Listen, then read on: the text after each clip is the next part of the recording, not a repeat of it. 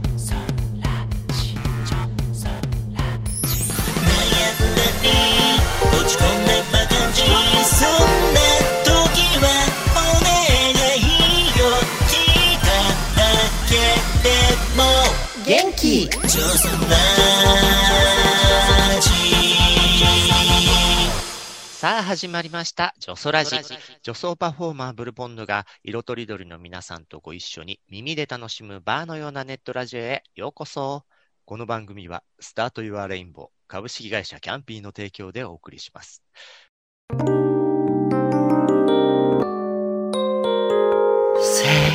ラジ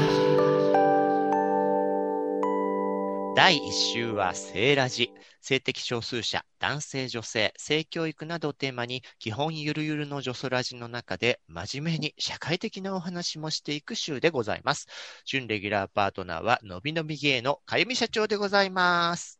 こんにちは。今日も塩人ルからいろいろ教えてもらえることはーい。とます。ね、早速お名前が出ましたが、今週のゲストは性教育 YouTuber 助産師のしおりぬさんです。はい、こんにちは、しおりぬです。よろしくお願いしおます。願いします。え産婦人科や児童思春期病棟での経験を経て、現在は性教育に関する発信活動を幅広くされている方です。今日もよろしくお願いいたします。お願いします。はい。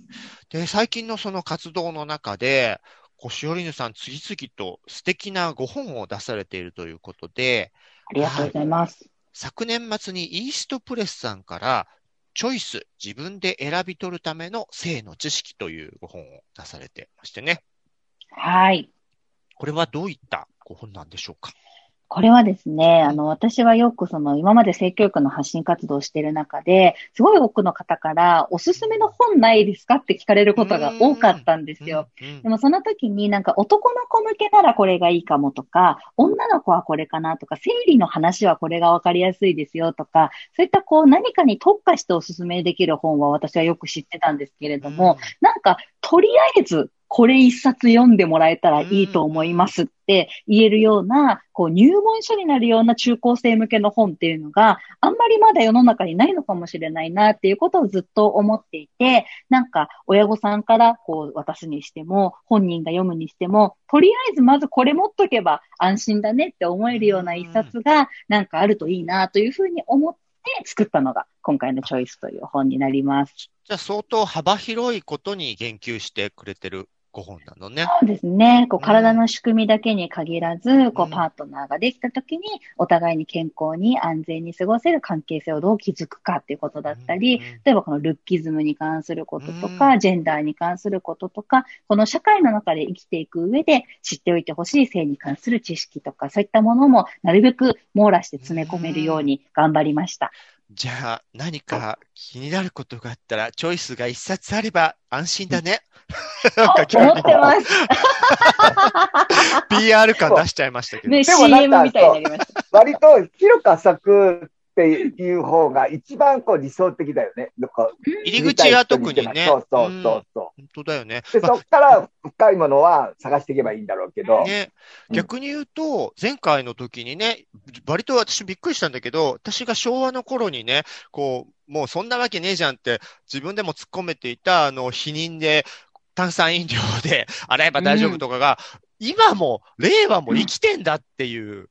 そうなんですよ。たまにこうコメントとかでこうやって見たんですけど、本当ですか？みたいに聞かれたりすることがあって、まだそれが載ってるサイトがどこかにあるの？ねって思ってるんですよ。だからそれだけ日本の性教育が進んでない証拠ってことだよね。アップデートされてないんだよねそうで。すね。だし、少しずつその正確なというか、こう頼りにできるような情報を公開しているところも増えてきたとはすごく思うんですけど、やっぱりそれと同じぐらい、もしくはそれ以上に、こうんう不適切なというか、全然根拠のないような情報もたくさん、こういうネットの海の中には広がっているので、子供たちがそこから何が本当で何が嘘かっていうのを見極めなきゃいけないっていうのが、すごく難しい時代になってるなって思います。ねいや僕らのこんにゃくなんかもそうだね。そう。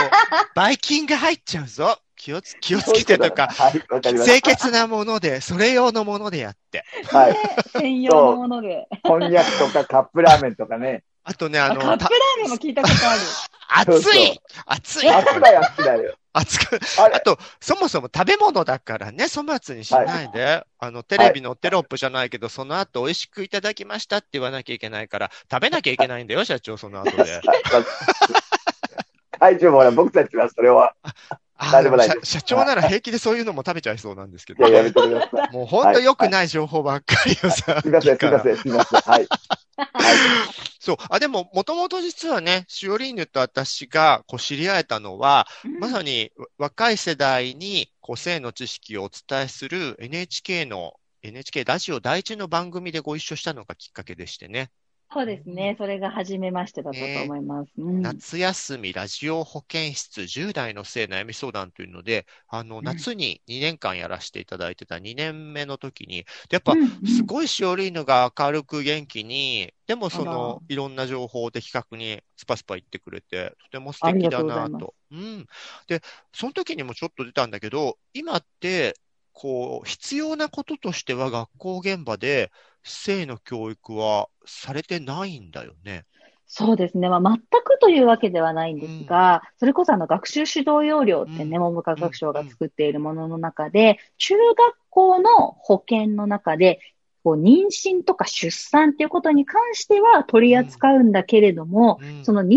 に至る経過、つまりセックスのことに関しては取り扱わないものとするっていう、そのいわゆる歯止め規定というものがあったりするされてるの？ので、そうなんですよ。歯これってて、なん。か私が小耳に挟んだのは、90年代はもう少しちゃんと踏み込んだ教育も現場でされてたのに、2000年代初頭に、あの、とある議員さんが、こう、ひこう、何、恥ずかしい、ひどい教育がされてるみたいに、性教育を叩いたことで、そういうふうに変わっちゃったって伺ってて、はい。うんというふうに私も、はい、聞きます。ね。ね。あの、七尾養護学校受験ってね、いう、その養護学校で様々な特性を持つ生徒さんたちに、こう皆さんが理解しやすい形でうんうん、具体的な性の情報をきちんと伝えようって努力されていた学校に対して、そこをこう視察に訪れた都議の方がうん、もうまるでここはアダルトショップみたいだと言ってですね、その性教育のやり方をバッシングして、それにこう世間のメディアとかもですね、一緒にこう、あの、過激な性教育だというような大きなバッシングが巻き起こってしまって、それをきっかけにして、あの、性教育っていうのはちょっと衰退していたというふうなことだね、聞きますね。で、その歯止めが今も残っちゃってるから、うん。こう、学校の、こうと、その学校独自の取り組みとして、アドバイザーみたいな人を呼んでやってるところはあるけど、必須でやることではな、なくなっちゃってんだよね、今学校ではね。一応その妊娠とか出産っていう話は保険の教科書には書いてはあったりするんですけど、まあでもやっぱりその妊娠に至る経過、セックスのことは取り扱わないものとするとされているので、その精子と卵子が出会うっていうのをどうやってっていう話は教科書には登場しないですし、あと、それに対してさ、否認のことはじゃあ全く出ないってことでしょ？えっと、全くというわけではないんですが、そのピルのこととか、うん。コンドームのこととか、それが避妊に有効ですっていう話ぐらいは触れられている場合もあるんですけれども、うん。じゃあ具体的にどういうふうに買うのかとか、どこで売ってていくらくらいでどうやって使うのとか、そこまでの具体的な知識っていうのは与えられていないことがほとんどですし、もう本当教科書読むだけで終わっちゃうっていうケースも多いって聞きます。それでも一番大事なとこだよね。だって本、当に。男の子がぐいぐい来た時に女子がそれ知らなかったら守れないもんね。うん。だし、やっぱり本来であれば、あの、セックスをするっていう関係性があるときには、こう妊娠してもいい時期なのかどうかとか、したくないって思ってる時期にセックスするのであれば、どんな方法で避妊をするのかとか、誰が用意して、誰がお金払うのかとか、そういう話も本当ならできた方がいいのになって思いますよね。ねえ。僕、あの、うん実は幼い頃にコンドームを買いに行って、幼い頃ってな何歳よ、何歳よ。何歳？小学校6年ぐらいのあらー、小学生で。うんなんだなんて言うんだろう、あの、女によって、こう、汚れるの嫌だからコンドームした方がいいかなと思って、避妊のためじゃなくね。じゃなく、そうそう、その時はコンドームを買いに行ったら、まだ早いとか言って怒られたことがあって、や薬局の方に？うん。それ怒られるんだと思って。まあ、まあ、うんまあまあ、そうね、あの、どうなんだろうね。小学生が買いに来ても全然今は売るもんなのかしら。まあ、コンドームって特に年齢制限なくって、そうか、そうか。あの、18金のものでは決してないので、あの、買いに来たら全然売っていいはずなんですけど、そこでコンドームという選択肢をすでに知っていたんですね。うんあ、知ってました。ね。はい。割と早かったです。そう、なんかいろいろと、こう、興味津々で、その、うんうんやらしい本の後ろをずっと読んでましあ後ろを。社長ね当時の肌色のページもいっぱいあるような、こはいうはい芸雑誌を小学校の時に学校た。中学1に持って年だよ。中中学1だ。中1で学校に持ってったりしてた人なのよえ。え自分で買ってたんですか？買ってました、買ってました。買えるんだ。あ、なんかね、街、こう、錆びれた、こう、ひなびた、や、あの、本屋さんに売ってます。売ってましたね。売ってたんですね。まあ、だからいろいろねこの人は自分で動ける人だけど、こんな人そうそういないからね、やっぱり知らないままの子たちも多いし、それこそ男子はね、ちょっとずれた知識とかを、あの、友達同士で話し合ったりするかもしれないけど、女子は親御さんとかからも、そういう知識を得ようとすること自体が、はしたないみたいに止められちゃったりしがちじゃない。うんあの、うんそれこそ一緒に出てた番組でさ、中学生の女子からのお便りで、うんお母さんに、子供はキスでできると聞きましたが、本当でしょうか？みたいなのが来ちゃってさ、なんかお母さんがなんか恥ずかしかったのかもしれないけど、うん。そんな嘘をしてちゃダメよって思ったもん。うん、結構あの、私も聞いたことあるのは、自分はどこから生まれたの？ってお母さんに聞いたときに、おへそって言われたケースはよく聞きます。あちょっと痛いね、おへそね。そうそうそう。だからやっぱり、なんか性に関するお話が、その親御さんにとっても大きなこう抵抗感がある話題になっていて、こう質問があった時にすごいこうドキッとする気持ちもよく理解はできるうんうん。し、やっぱりタブーですって教えられてきた世代にとっては、、こんなんなんて答えたらいいんだろうってなる気持ちもすごく共感はできるなって思うんですが、やっぱりそこで嘘ついたり、はぐらかしたりされたことってお子さんはすごくよく覚えているので、ほんとそう。なんか子供心に、多少これって、勢い余った質問かなみたいな感覚がうん子供も多分あるし、それに対して逃げられたとか嫌がられたっていうことって、あ、やっぱこういうことって話しちゃいけないんだって、うんやけに印象に残るんだよね。そうなんですよね。だから、そのすぐにパッと模範回答みたいな回答が言えなかったとしても、なんか、あの、教えてあげたいんだけど、うまく今言えないからちょっと考えとくわとか、なんかこう、一緒に見れるような本探しとくわとか、うん。なんかそういうこと知りたいなっていうのは理解してるんだけど、うまく今説明できないからちょっと時間ちょうだいとか、でもいいと思うのうで、ん。それを否定せず、ごまかさず、うなんかこう、ゆっくり考える時間を設けるっていう方法うん。で、ちょっとこう落ち着く時間を作るっていう方法もいいなって思います。特に性のことなんて、ちゃんと勉強してない人が多い日本では、お母さん、お父さんが子供にね、す1たす2はとか聞かれたら正解答えられるかもしれないけどさ、あ、それ自分も知らないことだったぐらいの正直な気持ち返すっていいことだよね。いいと思います。本当にうまく言えなかったら、うまく言えないって素直に言っていいと思うんですよね。うん、本当よね。いや、うんなんか、そう、だからな、これを教えない方がいいみたいなことになってる時点で、本当、うんそこに関しては残念でしょうがないよね。まあいやさ、本当に親がさ、教えるっていうのはやっぱり我が子にっていうのは照れがあったりするっていうのはちょっとわかるから、それこそそういうものは学校でうん、うん、そうそちょっとあある面、こ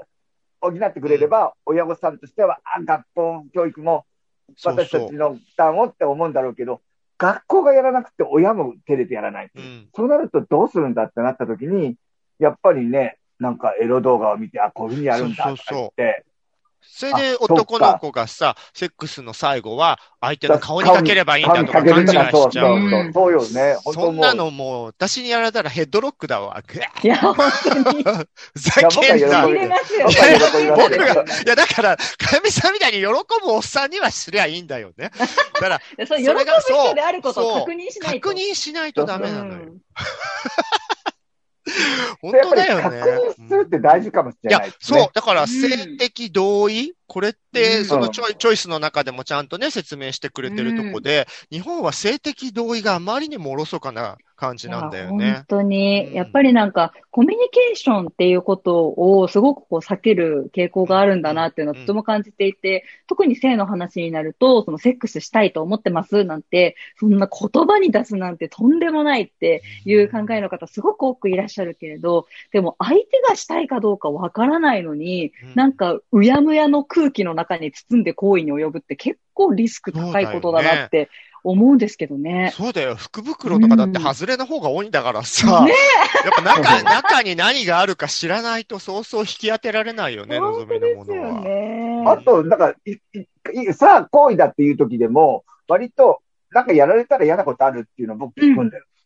あ、大事い。や、本当ああ管理社長は、その日本人的なね、照れくさいから、きっとって思い込みですることよりも、これがしたいみたいなことを、恐ろしく伸び伸び言える人なのよ。あと、でできないことはできない。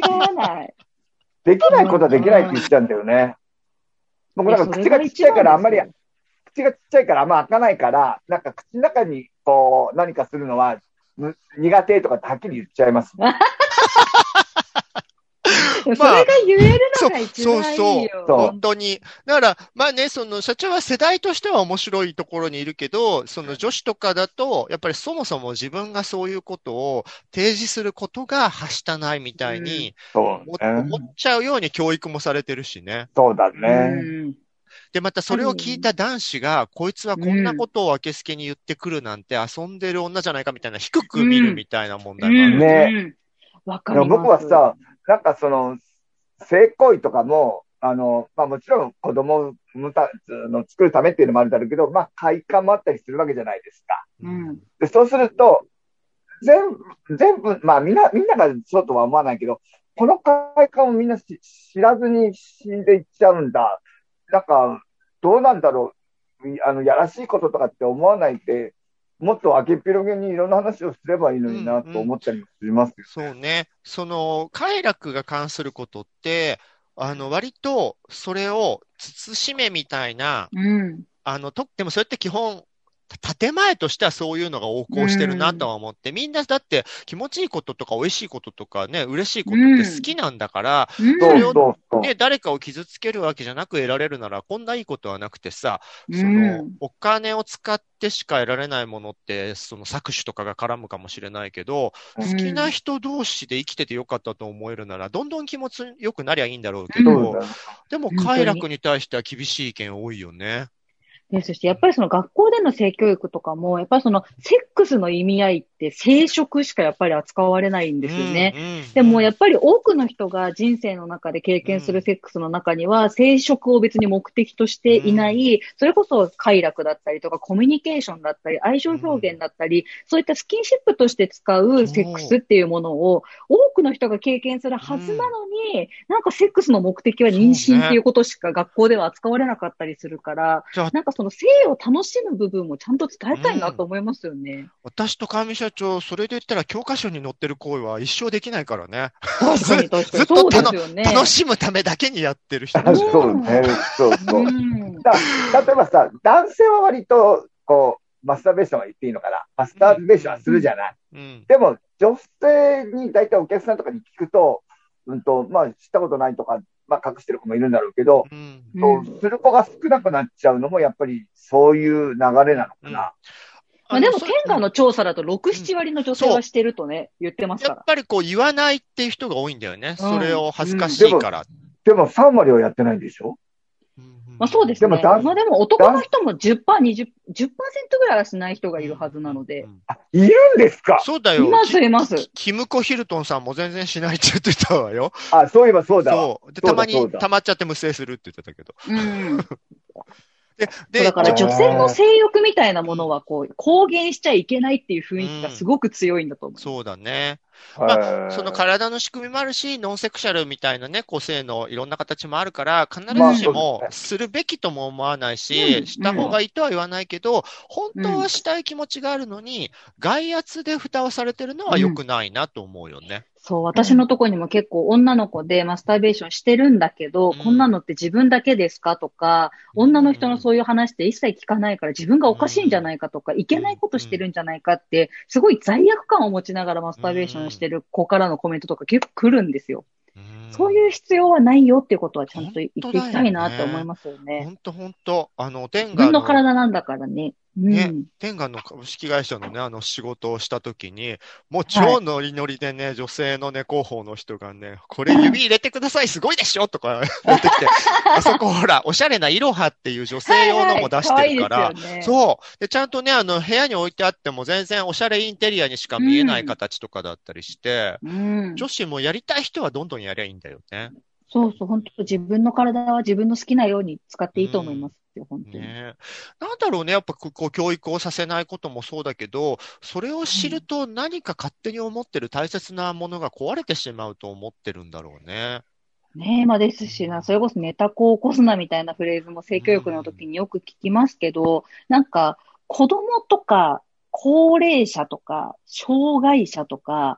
多くの人が純粋でいてほしいと思っている存在の性っていうことは、本当にタブー視される社会だなっていうのは感じます。うん。うん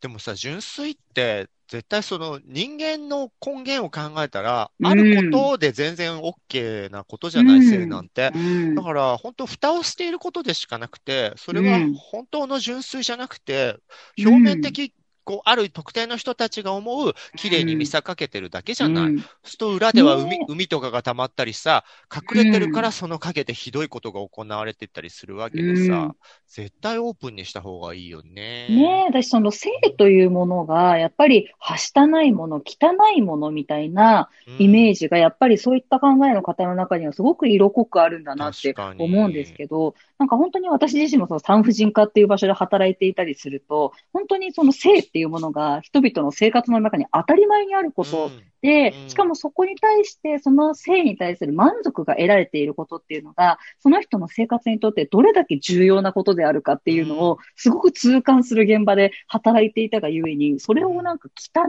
いとか、なんかはしたないみたいな扱いをすることもよく理解ができないなって思ってしまうし、当たり前に健康でいるためにはすごく不可欠な要素ですよね。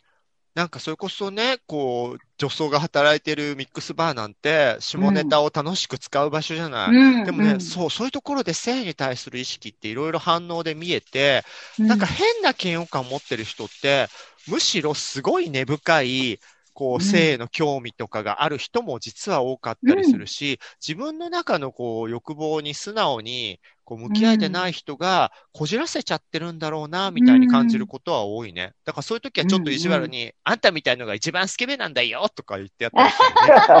なるほど、なるほど。そうそう。自分のうん中の価値観がね、子供に対する教育とかを考えるときにすごい反映されてるんだろうなって思いますよね。そうね。でもさっきのね、親御さんにとって、当時、あんまり分かってないことだからといって、それの羞恥心をそのまま下の世代にね、送り込むって、もうまんま虐待の連鎖と構図は一緒で、またトラウマとかね、その知らないことでの苦しみを下の世代にただ受け継ぐことになるから、そこはやっぱ自分のね、あの世代で、こう、私は性にオープンに語れるやつに変わるわってなってほしいよね。うんねえ。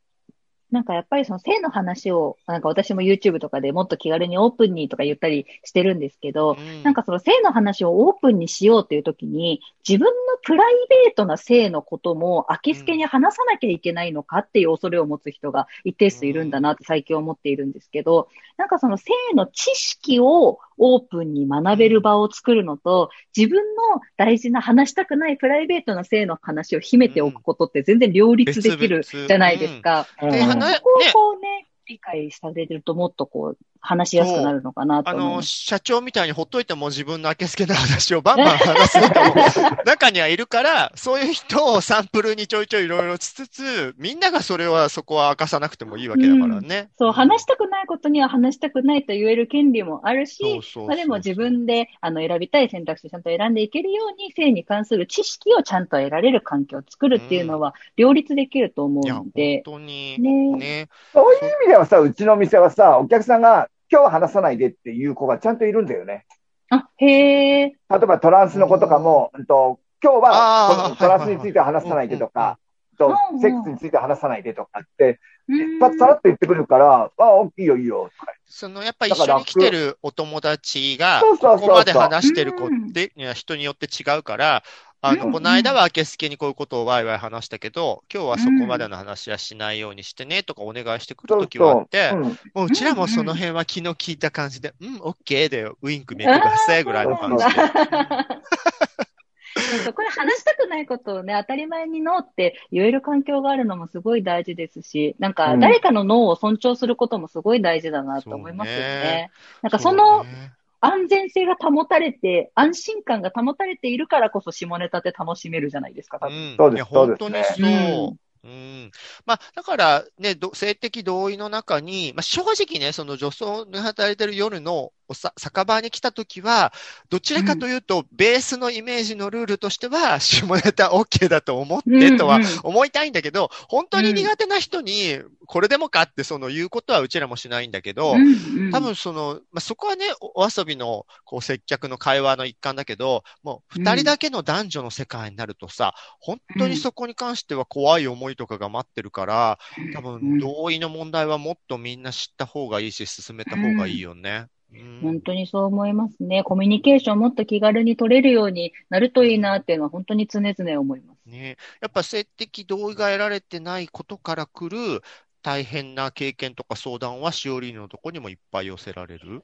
いや、やっぱりそのパートナーとの間で、その同意してないのに、あの、セックスが行われてっていうようなお話とかを本当に数えきれないくらい聞きますし、なんか本当になんか拒否することってすごい勇気がいったりするじゃないですか。うんなんかパートナーにこうね、セックスを持ちかけられた時に嫌だっていうのってすごく勇気がいっあて、やっぱ嫌われたくないし。かゆみ社長と年頃だった時期に、久しぶりに私が目の前にドーンと立って、さあみたいに、あの、持ちかけたら、10秒ぐらい見られて、飽きたって言われて、すごいき綺麗に性的否定をされたわやめないよ、それは。飽きたって。え、でも、それぐらいにはっきり言ってくれれば、ああ、しょうがねえなって思うわよね、こっちもね。そうなんだ。すいません。すいませんって。ごめんなさい。それを言えない人も多いってことだよね。多いです。やっぱりその本当は乗り気ではなかったけど、やっぱりその嫌われたくないとか、雰囲気を壊したくないとか、相手が例えば不機嫌になっちゃうからとか、そういったことで断れなかったっていうようなお話を耳にするケースはとっても多かったりするので、うんやっぱりそのノーを言える雰囲気も作っていきたいなって思うし、やっぱり、あの、セックスってお互いの、まあ、心身ともに大きな影響を与える出来事だと思ってて、それがすごくいいセックスであれば楽しい影響になるだろうし、同意のないセックスだったりすればすごくショッキングな出来事にもなり得ることだから、うん本当にそこでお互いが積極的に参加してるっていうことを確認することの意義を本当に分かってほしいな、多くの方にって思います。本当だよね。多分そうやいうのが、こう、はっきり言える、あの、ご両親は、お子さんにもある程度ちゃんと性教育ができるようになりますよね。うん。うん、うん、確かに。うん、うん。あの、なんかやっぱり、夫婦、夫婦愛がこう、うん何、仲いい人たちは、ちゃんと性教育もできるようなイメージはあるかな。それこそさ、あの、変な宣伝みたいになっちゃうけど、私も女装のお店のスタッフ役で出演させていた、いただいた映画で、桜っていう映画があるんですよ。うんうんで、あの、小松菜奈ちゃんとか、素敵な俳優さん、ダメなたくみくんとかね。そう俳優さんたちも出てる映画なんですけど、お母さんが寺島しのぶさんで、やっぱりその、昨日の夜の声みたいなのを子供たちに聞かれて、こう、うん。言われちゃうのね、何してた？うん。みたいに。ただ、うん。永瀬また正俊さんがお父さん役で、お父さんはちょっと照れてうつむいてんだけど、寺島しのぶさんがすごく幸せそうに、あの、うん。お父さんとお母さんは愛し合っていて、あの、自分の体を触ってくれるとお母さんはすごく幸せな気持ちになって、で、お父さんの体の一部が、みたいなことを、なんだろう、全然いやらしくなく、こう、うん。丁寧に説明してくれて、で、うんもちろうん。ん子供は子供の独特の茶化しで、えーおちんちんが汚いとか言うんだけど、全然汚いことあらへんよ、みたいな感じで、寺島さんが言うシーンがあって、うん。すごくいい性教育のシーンだったんだよね。ああいうことがもっといろんな家庭で行われればいいのにと。うん、確かに。本当にね、日常生活の話だからなっていうのはね、いつも思うんですけど、やっぱりその、今まで蓋されてきていた期間が長すぎて、なかなかそれをこう当たり前の話にしていくにはね、もう少し時間がかかりそうですね。うん。まあでもそんな時に、シオリーヌの YouTube を見たり、チョイス、自分で選び取るための性の知識を読んでくださったりすると、いろんな知識がね、こう、裏打ちされることで、出てくる言葉にも自信が持てますよね。ありがとうございます。宣伝モードに 声が変わるんですね。もそうだよね。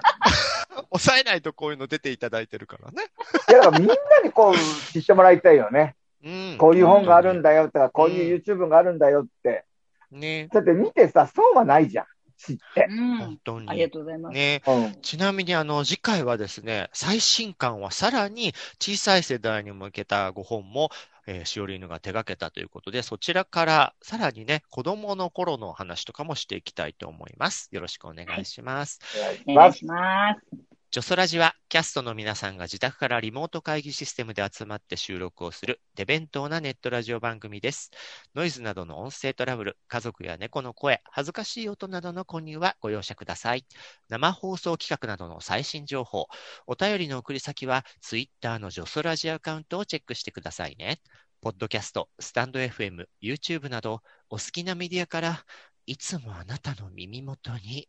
それでは次回もお楽しみに。ありがとうございました。ありがとうございます。ありがとうございます。ジョソラチジョソラチジョソラ